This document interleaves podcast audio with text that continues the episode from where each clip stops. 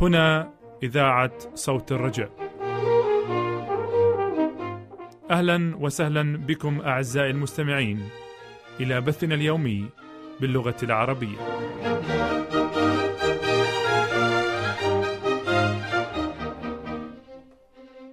ها هو منير سلام يرحب بكم أعزائي المستمعين من وراء ميكروفونات صوت الرجاء راجيا لكم قضاء وقت ممتع مع عظة اليوم.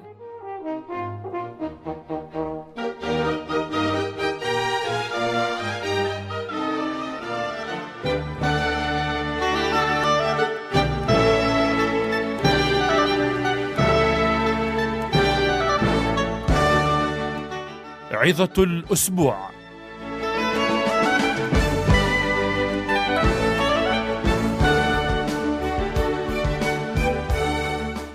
الغيرة المرة.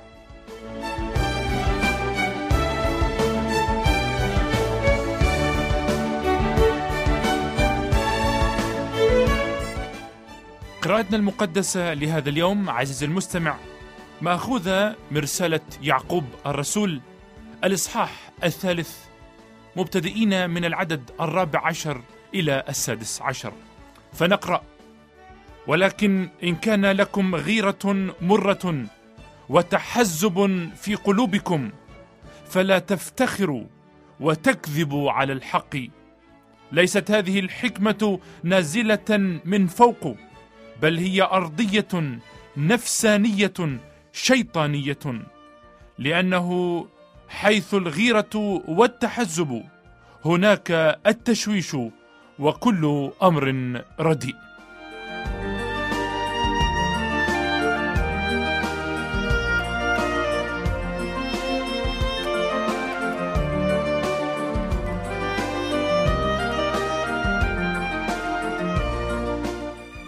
الغيرة المرة عزيزي المستمع هي السم القاتل لكل نمو روحي ولكل فضيلة مقدسة بل أنها الجذر السام لكل نبتة روحية إذا ضربت بجذورها في حياة الإنسان الروحية أضاعته وأنهكته.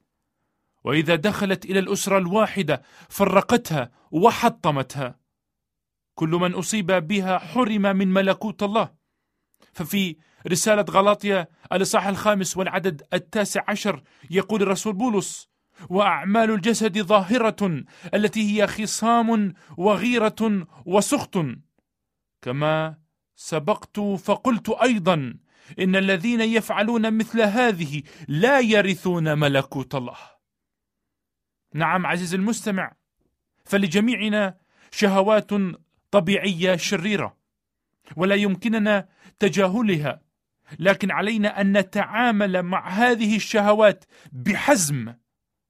علينا أن نسمرها على عود الصليب لكن إن تجاهلنا خطايانا أو تقاعسنا عن علاجها بحزم حرمنا من أن نرث الحياة الأبدية.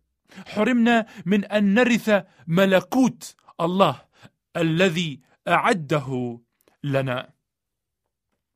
وفي قراءتنا المقدسة لهذا اليوم يصف الرسول يعقوب الغيرة والكبرياء بالحكمة الخاطئة ومن ثم يتحدث عن نتائجها.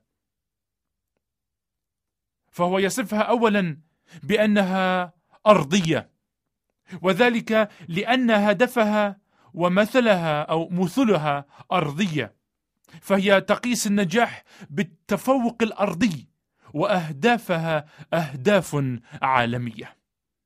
ثانيا يصفها بأنها نفسية بشرية فقد كان القدماء يقولون بأن الإنسان يتكون من ثلاثة أشياء جسم ونفس وروح. فهم يستعملون كلمة نفس للتعبير عن الحياة المادية التي ينفرد بها الإنسان. لذا فيعقوب الرسول يقول إن تلك الحكمة الخاطئة أي تلك الغيرة ليست سوى نتيجة إحدى الدوافع الغريزية. فالحكمة الخاطئة هي الحكمة التي يشترك فيها الإنسان مع الحيوان والتي تنتسب للجانب السفلي من طبيعتنا البشرية. ثالثا يقول بأن هذه الحكمة هذه الغيرة بأنها شيطانية يصفها بالشيطانية فمصدرها الشيطان وليس الله إنها لا تقوم بعمل ما يسر الله بل تعمل ما يسر الشيطان ما يسر الطبيعة الخاطئة فينا. ومن ثم يتكلم يعقوب الرسول عن نتائج تلك الغيرة الخاطئة. فأول ما ينتج عنها هو التشويش أي أنها بدلا من أن توحد بين الناس فإنها تفرقهم. وبدلا من أن تدعم السلام فإنها تثير الصراع. فلا ينتج عنها الأخوة والشركة بل تصدع الروابط وانهيار العلاقات. إننا قد نقابل ذلك النوع من الناس الذي يمتاز بالمهارة فهو حاد الذكاء. ولكنه إن وجد في اجتماع أو في جماعة أو في كنيسة فإنه يسبب المشاكل ويفرق بين الناس. لا بل يولد الخصومات ويزعزع الروابط الأخوية.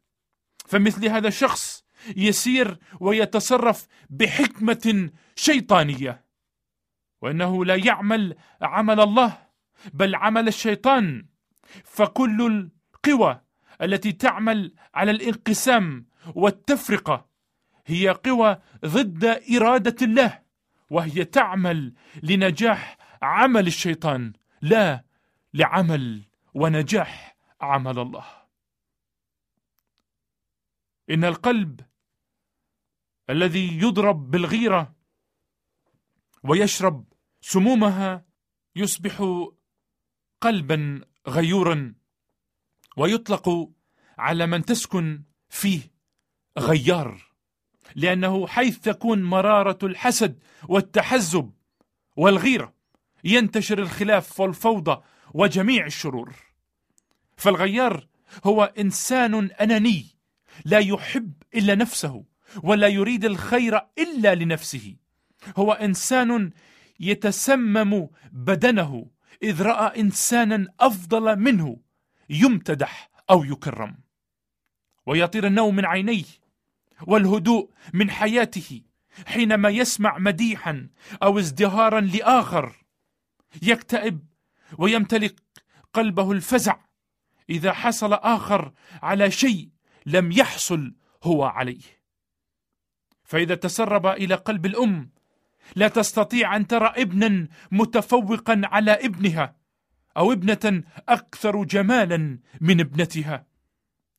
وإذا ضرب أو ضرب قلب الزوج بالغيرة من نحو زوجته انتهى به الأمر إلى حبسها وغلق الأبواب والنوافذ أمامها. والأدهى من ذلك أن الغيار لا يغير من أقربائه أو العاملين معه بل أيضا ممن لا يعرفهم أو يتعامل معهم بل مع كل من يسمع عنه تفوقا ونموا. الغيار يقتل نفسه بنفسه إذ أن الغيره تميت الأحمق. ففي غيرته وقساوة قلبه ينفعل ويغتاظ وفي ذلك قتلا لنفسه. فما فكما قال أيوب النبي لأن الغيظ يقتل والغبي والغيرة تميت الأحمق. الغيار عزيزي المستمع دائما يتقسى قلبه ويموت ضميره بغيرته إذ في قسوته لا ينظر إلى عطايا الآخرين أو حصولهم على هذه المواهب كثمرة لتعبهم واستحقاقهم بل في قسوة يحسد ويغير لأنه كما قال الحكيم سليمان الغيرة قاسية كالهاوية لهيبها لهيب نار لظى الرب. والآن ماذا فعلت الغيرة عزيزي المستمع. لننظر إلى الكتاب المقدس ونرى ماذا فعلت هذه الغيرة الشيطانية النفسية البشرية. فأول ما فعلت بأن قتل الأخ أخاه. فقد قتل قايين هابيل وظل تائها في الأرض. لقد قدم كل منهما قربانه إلى الله. ونظر الرب إلى هابيل وقربانه. ولكن إلى قايين وقربانه لم ينظر فاغتاظ قايين جدا وسقط وجهه. لقد ملكت الغيرة قلب قايين اتجاه أخيه هابيل. لم يفكر ما ذنب هابيل. ماذا كان قايين يريد؟ هل كان يريد رفض ذبيحة أخيه؟ أهذا ما يفرح قلبه القاسي الحاقد به؟ ثم ما دخل هابيل في ذلك؟ أليس هذا من عطاء الله؟ نعم ملكت الغيرة على قلب قايين الشرير وبثت سمومها وارتوى من مياهها فأهلكته غيرته فقام على هابيل أخيه وقتله وخرج قايين من لدن الرب. كما أن الغيرة زرعت العداوة في قلب الأختين. فعندما رأت رحيل أنها لم تلد ليعقوب غارت من أختها وقالت ليعقوب هب لي بنين وإلا فأنا أموت. فحمي غضب يعقوب على رحيل فقال ألعلي مكان الله الذي منع عنك ثمرة البطن؟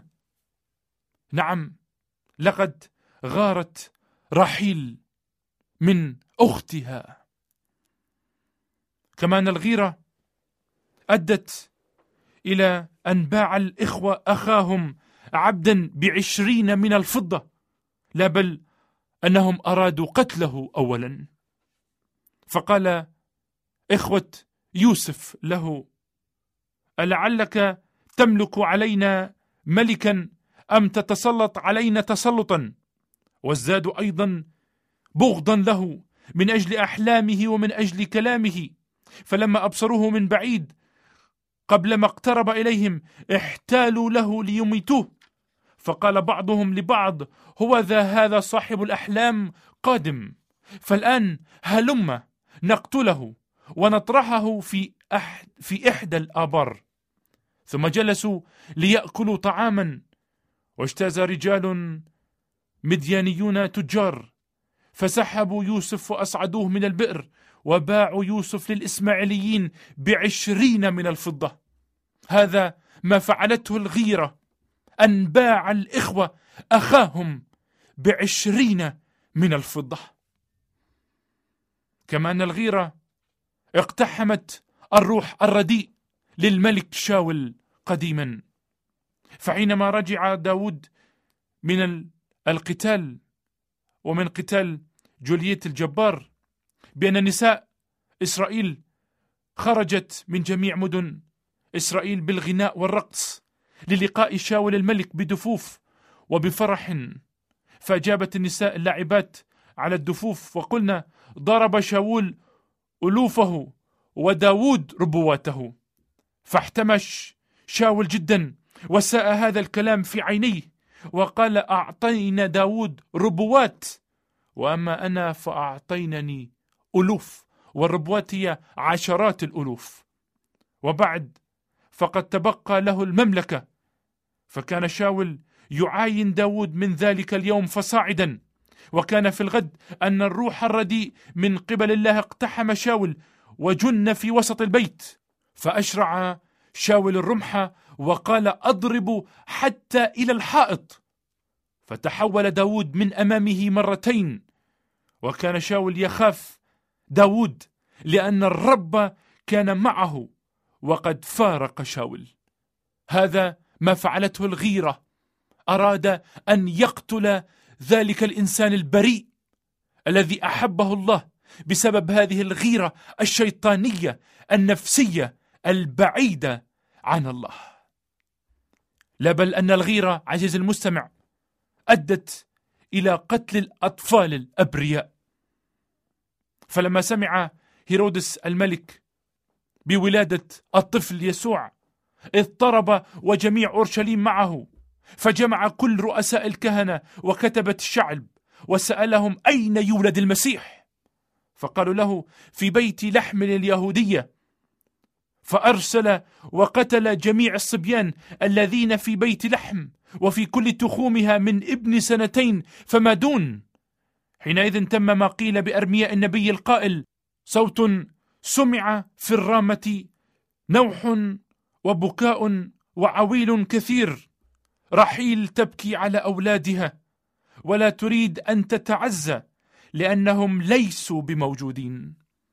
نعم عزيزي المستمع هذا ما فعلته الغيرة المرة هذه الغيرة الشيطانية البعيدة عن الله قتل أطفال أبرياء لكي نحتفظ بالكرسي نحتفظ بالمملكة نحتفظ بمكاننا وعرشنا.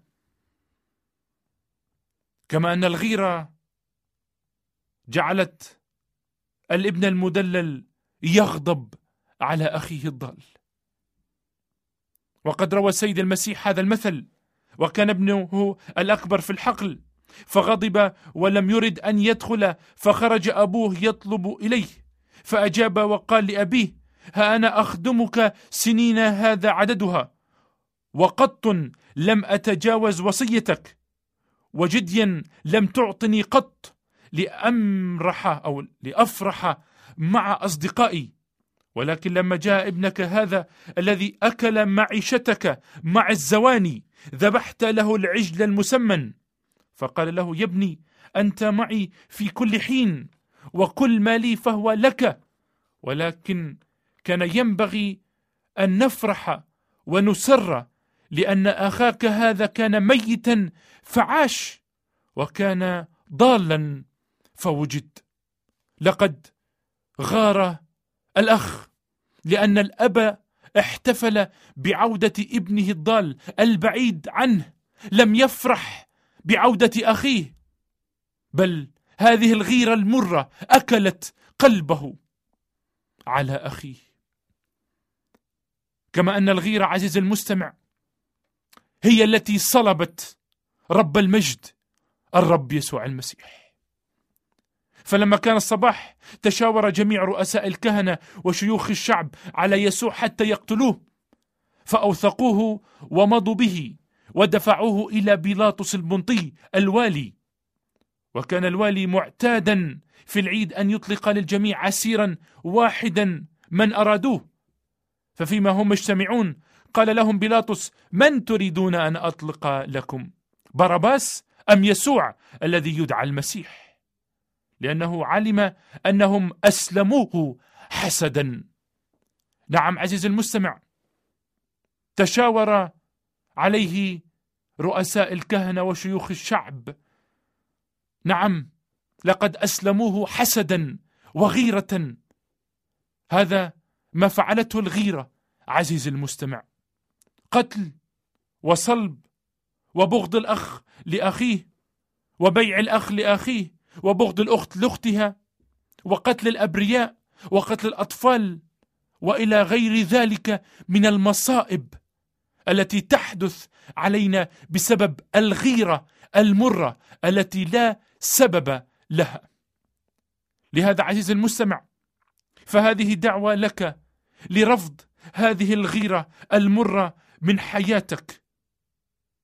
نعم عزيز المستمع أبعد هذه الغيرة الشيطانية النفسية. ابعد هذا التحزب هذه الغيرة الأرضية البعيدة عن الحكمة السماوية.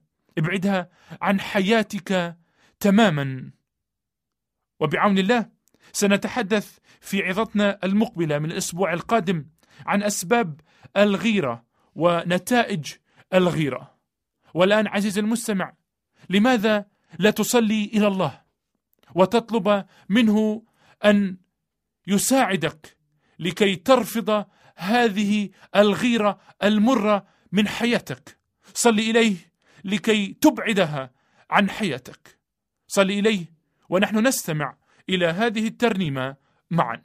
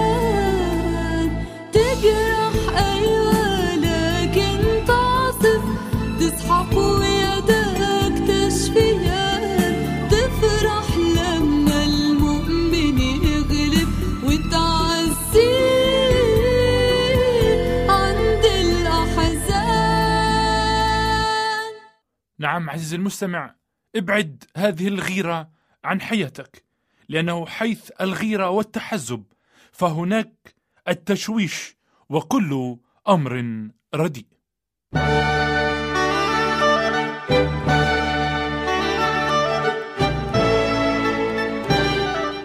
كنتم في الاستماع إلى عظة الأسبوع مع منير سلام وإلى اللقاء مع عظة قادمة بعون الله.